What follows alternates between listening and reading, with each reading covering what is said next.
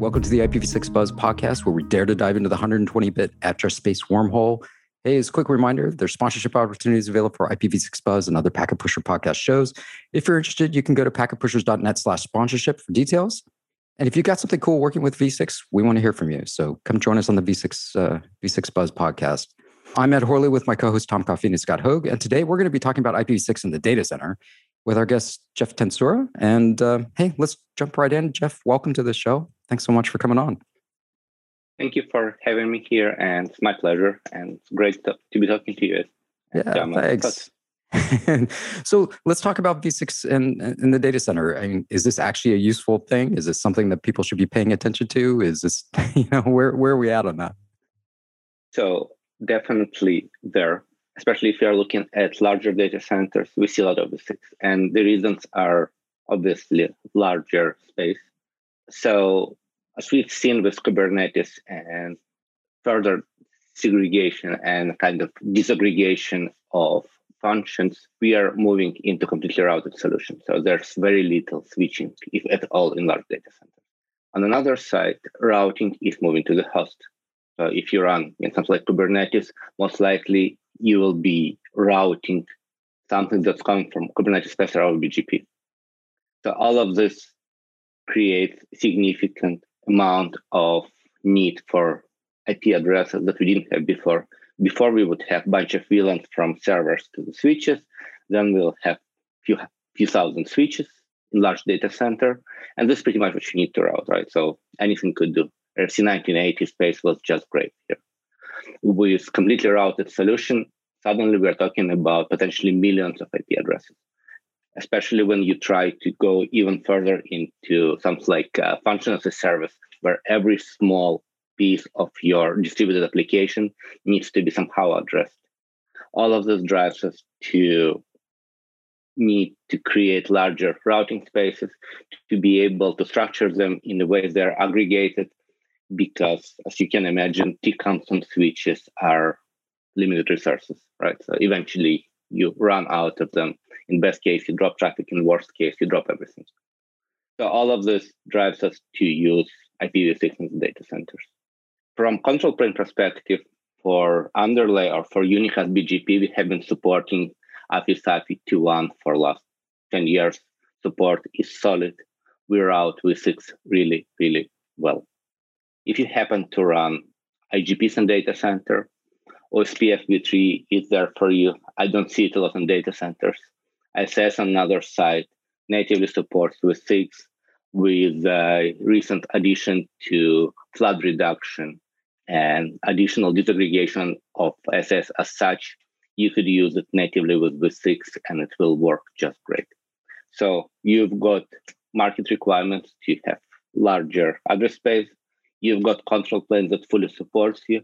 And finally, we are getting hardware that can reasonably do V6 and not only at slash 64, right? So all together brings us into space where V6 can compete and pair with V4. And given all the advantages of using V6, people are finally moving to V6. Yeah, let, us cool, Jeff. So one thing you know about IPv6 that's that's different than IPv4 is you can have well one or more IPv6 addresses on the host. We tend to think with IPv4 a single host, an instance, a virtual machine, one at one v4 address. One thing you could do is there's an RFC 8273 unique IPv6 prefix per host where host could get an entire prefix, probably maybe a slash 64 and and you might be able to use that inside of that host for host isolation microsegmentation purposes or containers. I guess you would do that through prefix delegation with dhcp v6 are you seeing any architectures or unique applications of giving an entire prefix ipv6 prefix to a host in a data center? Uh, the development of rfc was driven by real use case it wasn't theoretical exercise, right? So mm-hmm. I'm not sure there's publicly available references.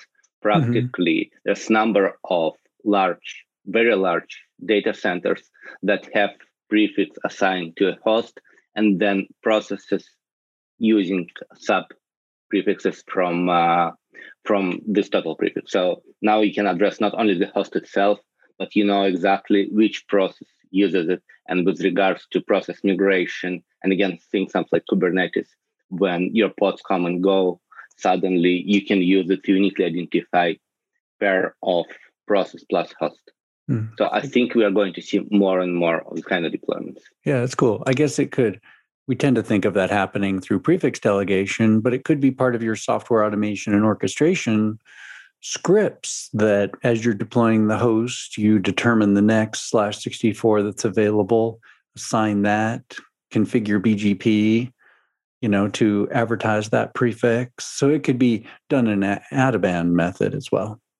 Exactly. And this is not the first time. If you remember, five or six years ago, Akamai was talking about using unique IPv6 addresses to address different chunks of mm-hmm. videos, which is really cool use case and gives you ability to request particular part of video without actually understanding the semantics. So you don't need something like I don't know, name-based networking to address this chunk of content uniquely. You just need unique IPv6 address. So it's mm-hmm. somewhat similar, I would say.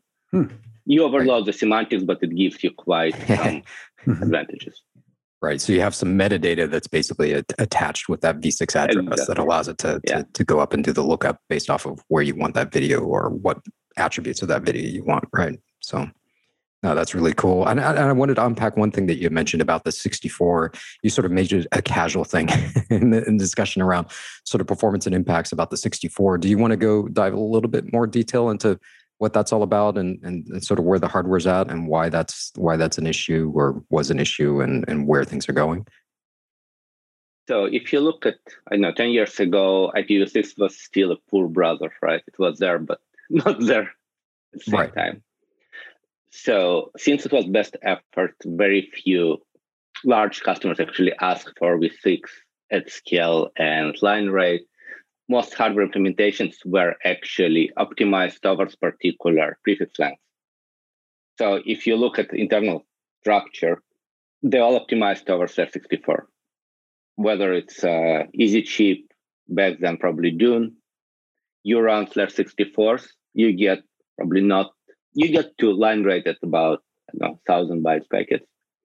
You try to do something like, God forbid, 128 or 96, suddenly it drops by 30%. So when you start looking, anything that's not slash 64 is being split and recirculated. It's not the case anymore because of proliferation of v6 and customers actually complaining.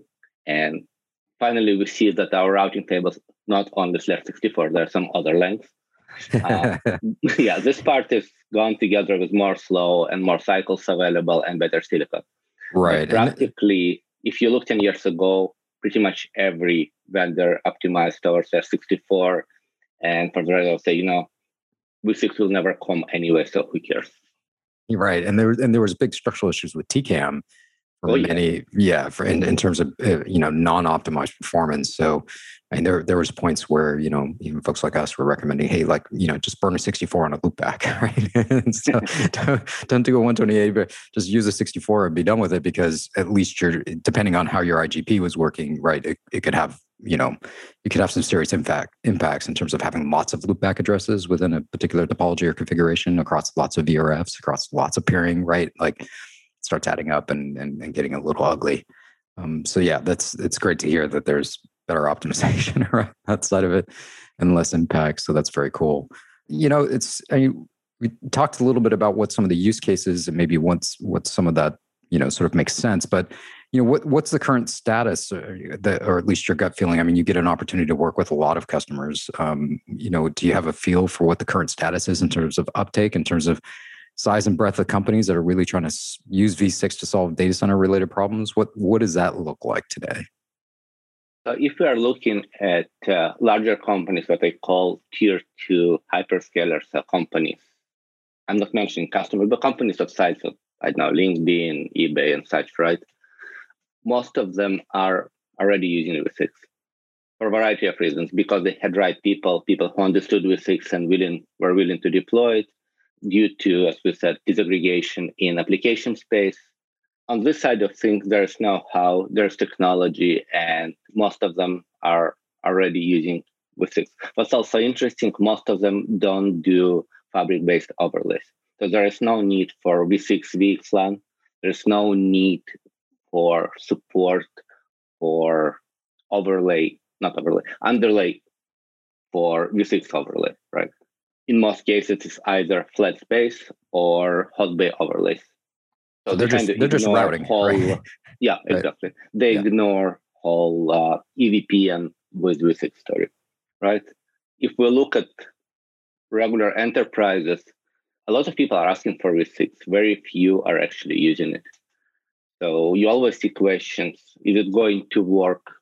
Uh, what's supported? What's not supported? They ask about how does vendor silicon do V6? When are we going to support with six uh, with VXLAN?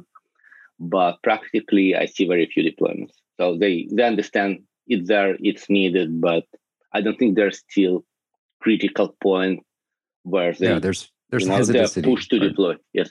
Yeah, there's so hesitancy. They, will uh, probably you know procrastinate till they cannot anymore.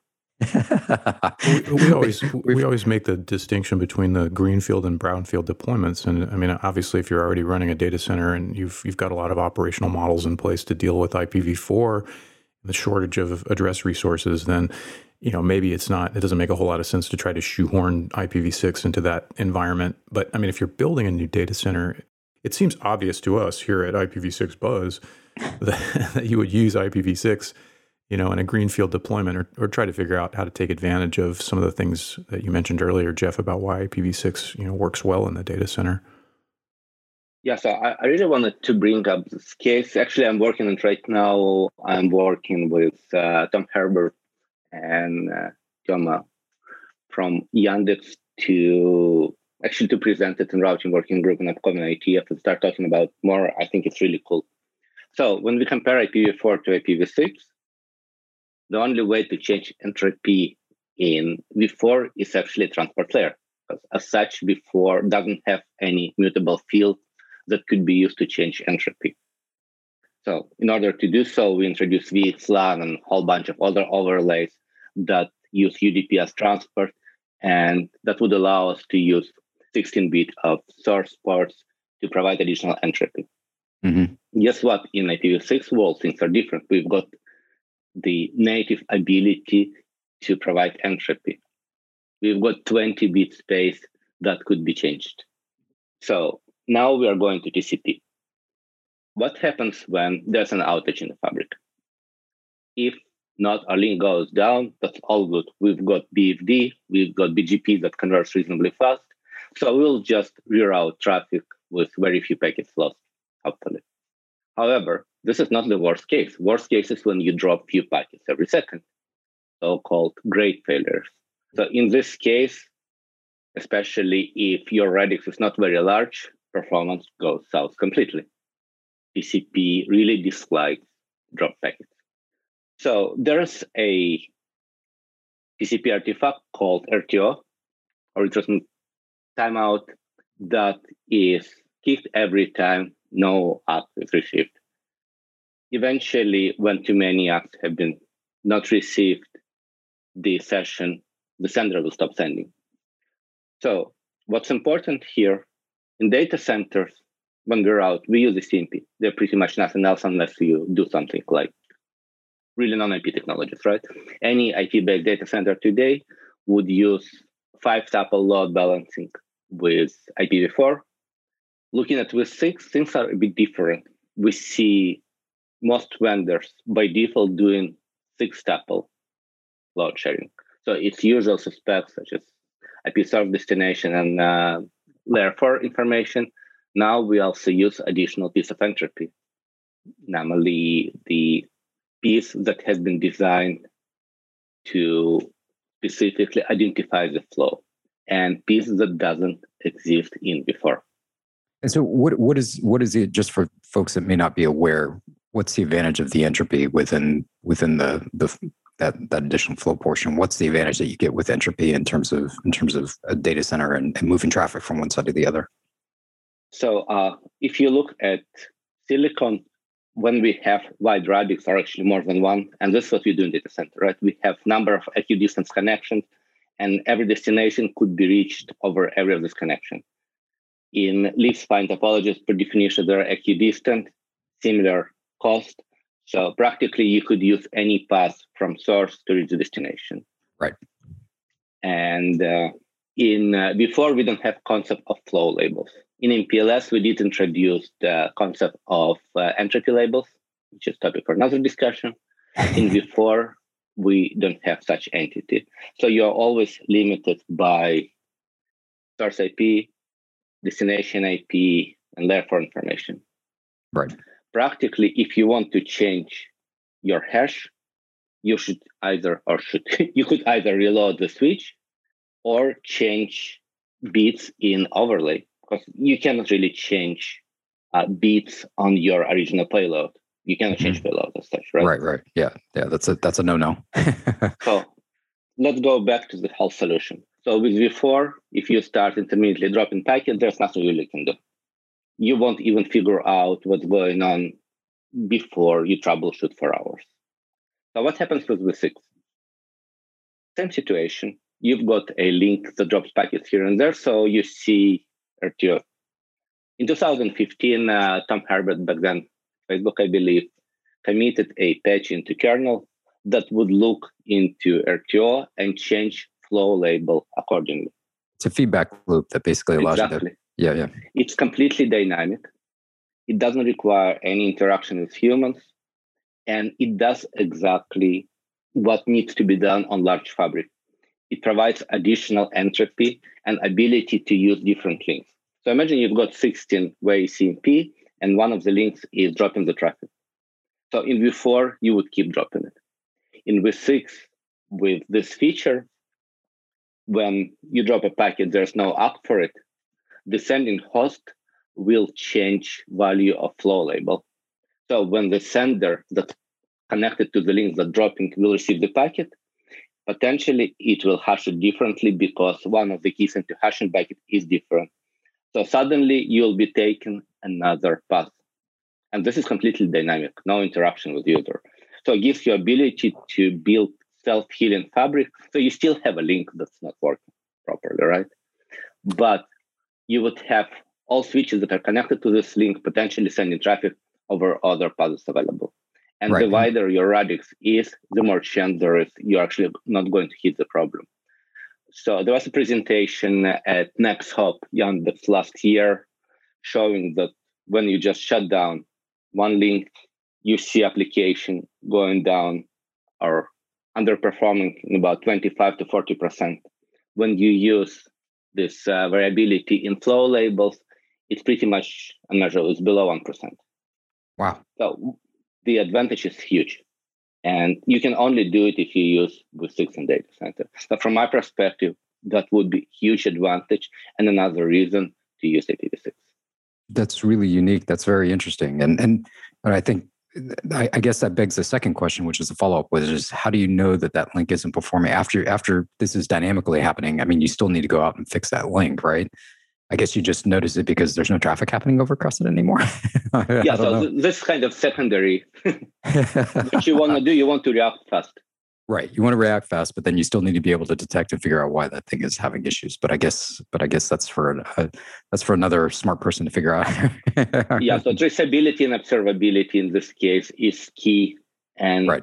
eventually you should be able to figure out that something wrong is with the switch, right? By consuming some streaming telemetry by using new technology such as in-band telemetry, which mm-hmm. actually gives you proof of transit and how long a packet spends in the queue within the switch. So consuming this data should show you reasonably fast and clear that link on a switch, optic bad, I don't know, fiber that went bad. Something is happening, and you should be able to see this data and eventually maybe just shut down the link because, as we said, as long as we can black and white go and shut down link or shut down switch, it's all okay. We'll just reroute. And that uh, more situations where you drop a few packets here and there. And that ECMP technique would work whether you're using TCP or QUIC. Yeah. I mean, I'm yet to see QUIC in data center outside of actually people who design QUIC, but uh, Absolutely. I was surprised the other day. I, I opened up Wireshark and I looked at QUIC and IPv6, and I was surprised that by using Google Chrome browser, I was using actually quite a bit of QUIC over the internet already. Well, QUIC is there, and you know, there's no way back. We'll, we are going to see more more. yeah, for sure. Just like IPv6, right? There's no way back. well, I think that yeah, look, I think QUIC, look at QUIC has an advantage. Uh, look at route size statistics published every month. Every month there's more and more. So eventually, you know, we'll crawl there. Yeah, Chrome browser is definitely pushing QUIC adoption for at an accelerated rate, and I think I think we're going to see, and that's that's going to be part of you. Probably one of the fastest adoptions of a of a net new standard protocol out there is probably going to be QUIC just because of because that behavior and just how you know how ubiquitous Chrome is for for end user scenarios. But that's just my opinion. I don't know. I don't know how everyone yeah, and I it. think QUIC is a great example how industry can work with IETF and build something that works that addresses uh, needs and issues that would have been there if it would have been single vendor implementation. So I'm really happy about how QUIC developed people from Google Fastly, others did amazing job. Yeah, yeah, that's it's definitely cool. I, um, I have got an ancillary question. Maybe maybe it's just a bigger thought about where V6 is at, and since we're talking about it from a data center perspective, because you know Dan Wing, Andrew Yourtchenko, they wrote Happy Eyeballs to address sort of the end user visibility problem around V6 and V4 to V6 transition, right? But but is that actually having any sort of negative impact within the data center in terms of in terms of having that built into so many operating systems and OSs that you would just prefer to just sort of be sort of binary, either V4 or V6, I think, in, in many use cases in data center versus having something that just sort of fails that way. There's too many soft fail sort of scenarios in between with happy eyeballs. Uh, do you, do you see that? Do you feel that's that maybe as we start transitioning to more and more V6, that it's going to take a harder rule to say like, you know, we, we don't want happy eyeballs necessarily operating here. We just want to do V6 or we just want to do V4. That's an interesting question. So on the kind of access network, you see a lot of variability and hence all happy eyeball sync really hides problems. Yeah, right? exactly. One doesn't work, you switch to another. Think in data center, given the amount of resources, bandwidth, and everything else, there's very little of that. If you prefer V6, there's very little, unless something really broken, that you will fall back on V4 and way around. So from what I see, if application meant to work over V6, very seldomly would it fall back to V4. Well, and, and I think there's I think there's use cases where you actually want your V4 to be known and you want to run it as a V4 over V6, right? You want islands of V4 and yeah. you want to run V4 as a service on top of your V6. So you really don't want them failing in the same way that, Absolutely. like you mentioned, in a client access network. I think we want more yeah. descript and, and very, you know, understood network behaviors. So I think for many folks, data center, it sort of makes sense to be like either your V4 or your V6. And dual stack is sort of a weird, we've always talked about dual stack as a as this transition method and everything else. But, you know, as we start to talk to more and more folks, and, and especially with the federal government with the new OMB mandate around V6 only, it starts to make sense to just have that V6 only discussion and say everything else is just a service on top, right? It's just an overlay, right? Do V4 as an overlay for whatever VRF that you need to provide it and, and capped it and you know route it out someplace else where you're going to need it and i don't know if you're seeing that as a discussion within sort of data center deployments at these you know at these bigger locations where you're sort of talking about v6 only i imagine they're doing v4 as a service on top right? For the yeah absolutely. Yeah okay. And actually yandex that actually described the flow label use case uh, they're using v6 natively and doing v4 service all right. So, well, for getting out of data center for a second, I just wanted our listeners to let know there's really good work driven by Gyan Mishra from Verizon on the routing of V4 over V6. So, since he is a vendor and actually pretty powerful one, he managed to gather all of us, you know, vendor people, and test and commit what's working, what's not working. So, it's a document called IPv4 NLRI with IPv6 next hop use cases, I would really advise you to read. We have uh, recently adopted the document, it's a working group document. It describes in detail in details how to deploy V6 only, how to deploy V4 NLRI's IPv6 next hop, what works, what doesn't, and every vendor actually provides their comments. We've got people from Juniper, Arista, Nokia, Huawei, and Cisco. Wow, very seldom you see someone, you know, who could get all the vendors working together and beat them up to actually commit and stuff. So go read it. It's really cool document. Oh, cool. That's awesome. Well, may- maybe that allows us to pivot a little bit to talk about because I'm sure segment routing comes up as part of the discussion, especially around the data center side in V6. And what what's the story there? Is there anything interesting to talk about, or, or, or we, do we park that off in the corner and let the segment routing folks sort of figure out what's happening? so let's talk a few minutes. Uh, what's segment routing? It's really ability to abstract notion of IP address and have a what we call FEP in networking. So a metadata that defines packet behavior could be just routing, could be some action taken on it. So in MPLS, very straightforward. The SRMPLS is control plane that provides binding from prefix to SID or label in this case. So and labels are the same in this case. And then you build stack of SIDs. And if you use them for transport, you just pop them as you traverse. If you use them for something else, you use top label for transport and next following label for action.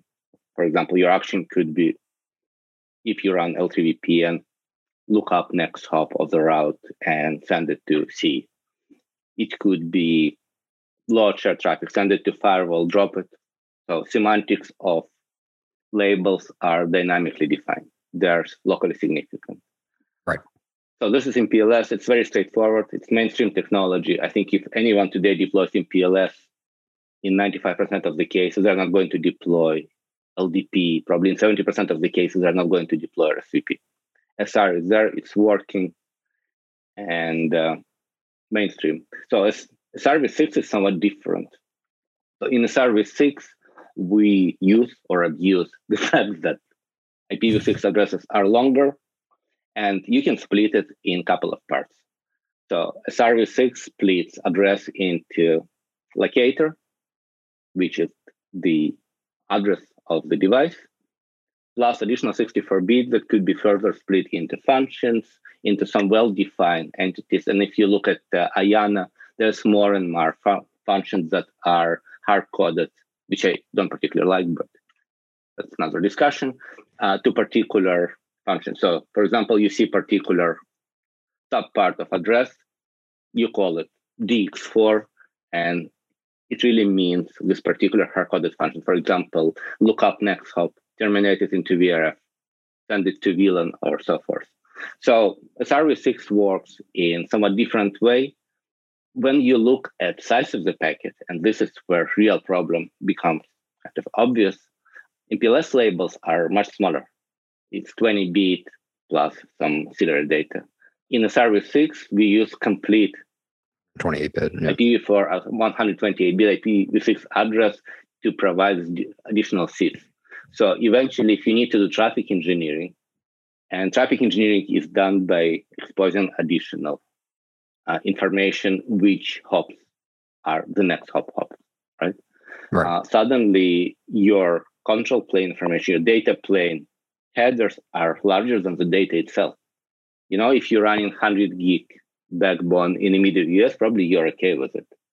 If you're thinking about more remote locations, if you're thinking about locations where you actually use, I don't know, microwave and not fiber, if you use about, if you think about voice over LTE, where your packets are really small, so right. if your packet is 200 bytes, but the header on top of it is 600, I would argue it's not very efficient use of bandwidth.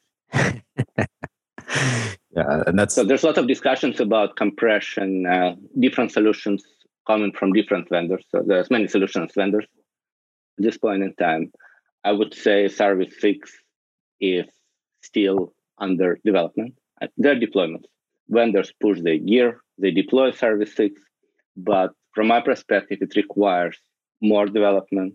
It requires finally to figure out how we are going to compress it And there's design team in IETF Spring working group that's looking into it. It has variety of vendors and bunch of operators. So I have some hopes that something useful will come out. Practically, we are still not. Yeah, and and I think that's okay. I think it's one of those things where I, th- I, think there's a lot of misinterpretation about where segment routing actually is and sort of the development and maturity around it. And, and SRv6 fits as part of that category too. And so, if I may add one use case here, and I think it's actually pretty cool. There's a company line in Japan that uses SRv6 based host overlays. In other words, you impose SRv6 labels on the host and you use this additional space and potentially TLVs that could be within it uh, to provide additional metadata. So when you change information between different hosts, now you can provide additional data with regards to details internal to the host. So from a data center fabric perspective, it just IPv6. Uh, they switches don't know that it's SRv6 inside, right? Because it represents as IPv6 address. So in this case, there's only single header, so you don't need anything else. Right. And now you don't need an overlay technique, such as right, you just... for example, that VMware is using to exchange a lot of metadata between hosts. You encode this metadata within the packet itself and gives just... you ability to really understand what sender wants receiver to do when it receives the packet besides just terminating it. Right. And it's just routing natively. So it's just a native address and yeah.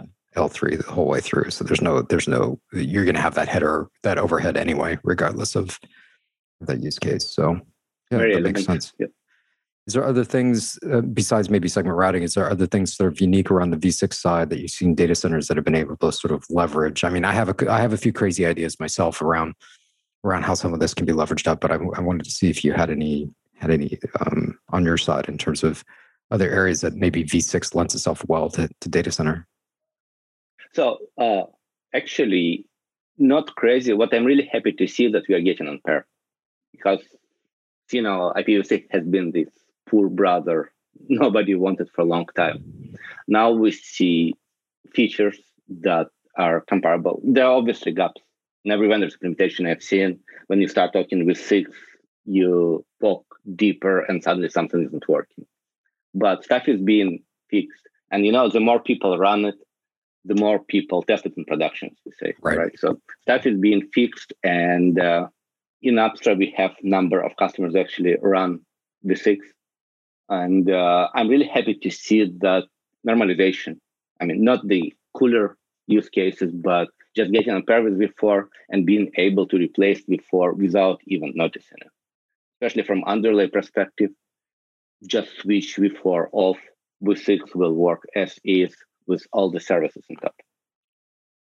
No, that is cool. I've had this crazy idea for a long time. It's sort of similar to what Scott's point was of routing the 64, that if you hand the 64 off to hosts, right, that you can even do unique things for folks that need like unique transaction ID numbers. Because like to burn through a 64, like even if you're doing 10 million a second and you never reuse a single address ever, it's going to take you, know, what was it, 58,000 plus years to burn through your slash 64. So you can do some really unique things. It's I think it's a harder harder problem probably to solve the state related issue of just you know how much how much you're overturning you're turning over addresses. But if it's a 64 and you're just routing it, it doesn't really matter, right? You just forward it off to the host and let it be done. Exactly. Going back to container, that's exactly the model, right? You've right. got a pod that has definitely more than one endpoint that needs to be addressed. And I've seen networks that leak 20, 30,000 slash 32s for every container. Right. You can, you can like, just why? imagine how this scales, right? Yeah, no, it's horrible, right? You're just like, why can't we just route stuff straight to it and be done with it? Exactly. In this case, it's so native to V6, just allocate a shorter prefix and be done with it. Yep. Your routing yep. table is small, it's stable, you hide the instabilities or dynamicity. You are done and it's beautiful. It works. Yeah, I'm I'm I'm right there with you. I, de- I definitely think it solves a lot of a lot of issues, and and and the nice thing about it is if you if you have a, a proper you know address plan with enough sort of you know need requirements, you can uh, in terms of requests on the address space side, you you definitely can do this at scale and and not feel like you're going to be constrained in any way in terms of what you can build out. So I think that's an important point because uh, data center, you know, you can in traditional V4 data center, this has been the hardest problem, right? Is is getting down to the oh, how many hosts am I operating? And oh, how many things? And like getting down to the to the, you know, okay, we're gonna go past a slash 24 and v4 right? We're down to like you know slash 29s because we only have this many hosts that fit this security profile that fit in here. And like you're just down to these weird you know boundaries of trying to carve everything up for for these especially for enterprise networks around these limited sets of resources. And in v6 we just don't care. It's like take your 64 and go do what you need to. Yeah that's it's like a layer 8 problem in that regard that you know you've yeah. got you, you have like the engineering folks can see oh there's all these great applications and we can just burn v6 addresses and there's there's no risk because of the the scale that we're talking about as we just mentioned but it's it's convincing everyone operationally that that's a sane thing to do. You know that that's the a, a long term challenge to to. It's like you've got the space to use. You can use it in any any way, and then the engineering side to solve any number of problems. But uh, you have to get to that point where you're like willing to to to just see that space be used in that way. And and frankly, there's a lot of folks you know that that just aren't quite there yet in the enterprise space. Yeah, they freak out. That's what I say. but I would add to that that while it was kind of optional for a very long time now, with further application disaggregation, Kubernetes treating IPv6 as first class citizen. If you don't know what V6 is, you better get and learn because it's coming. There are finally business reasons to use it and the technology to support it. So there's absolutely no reason and no way to stay away saying, you know, it's not my generation. I'll probably retire before you aren't, and it's coming big way towards you.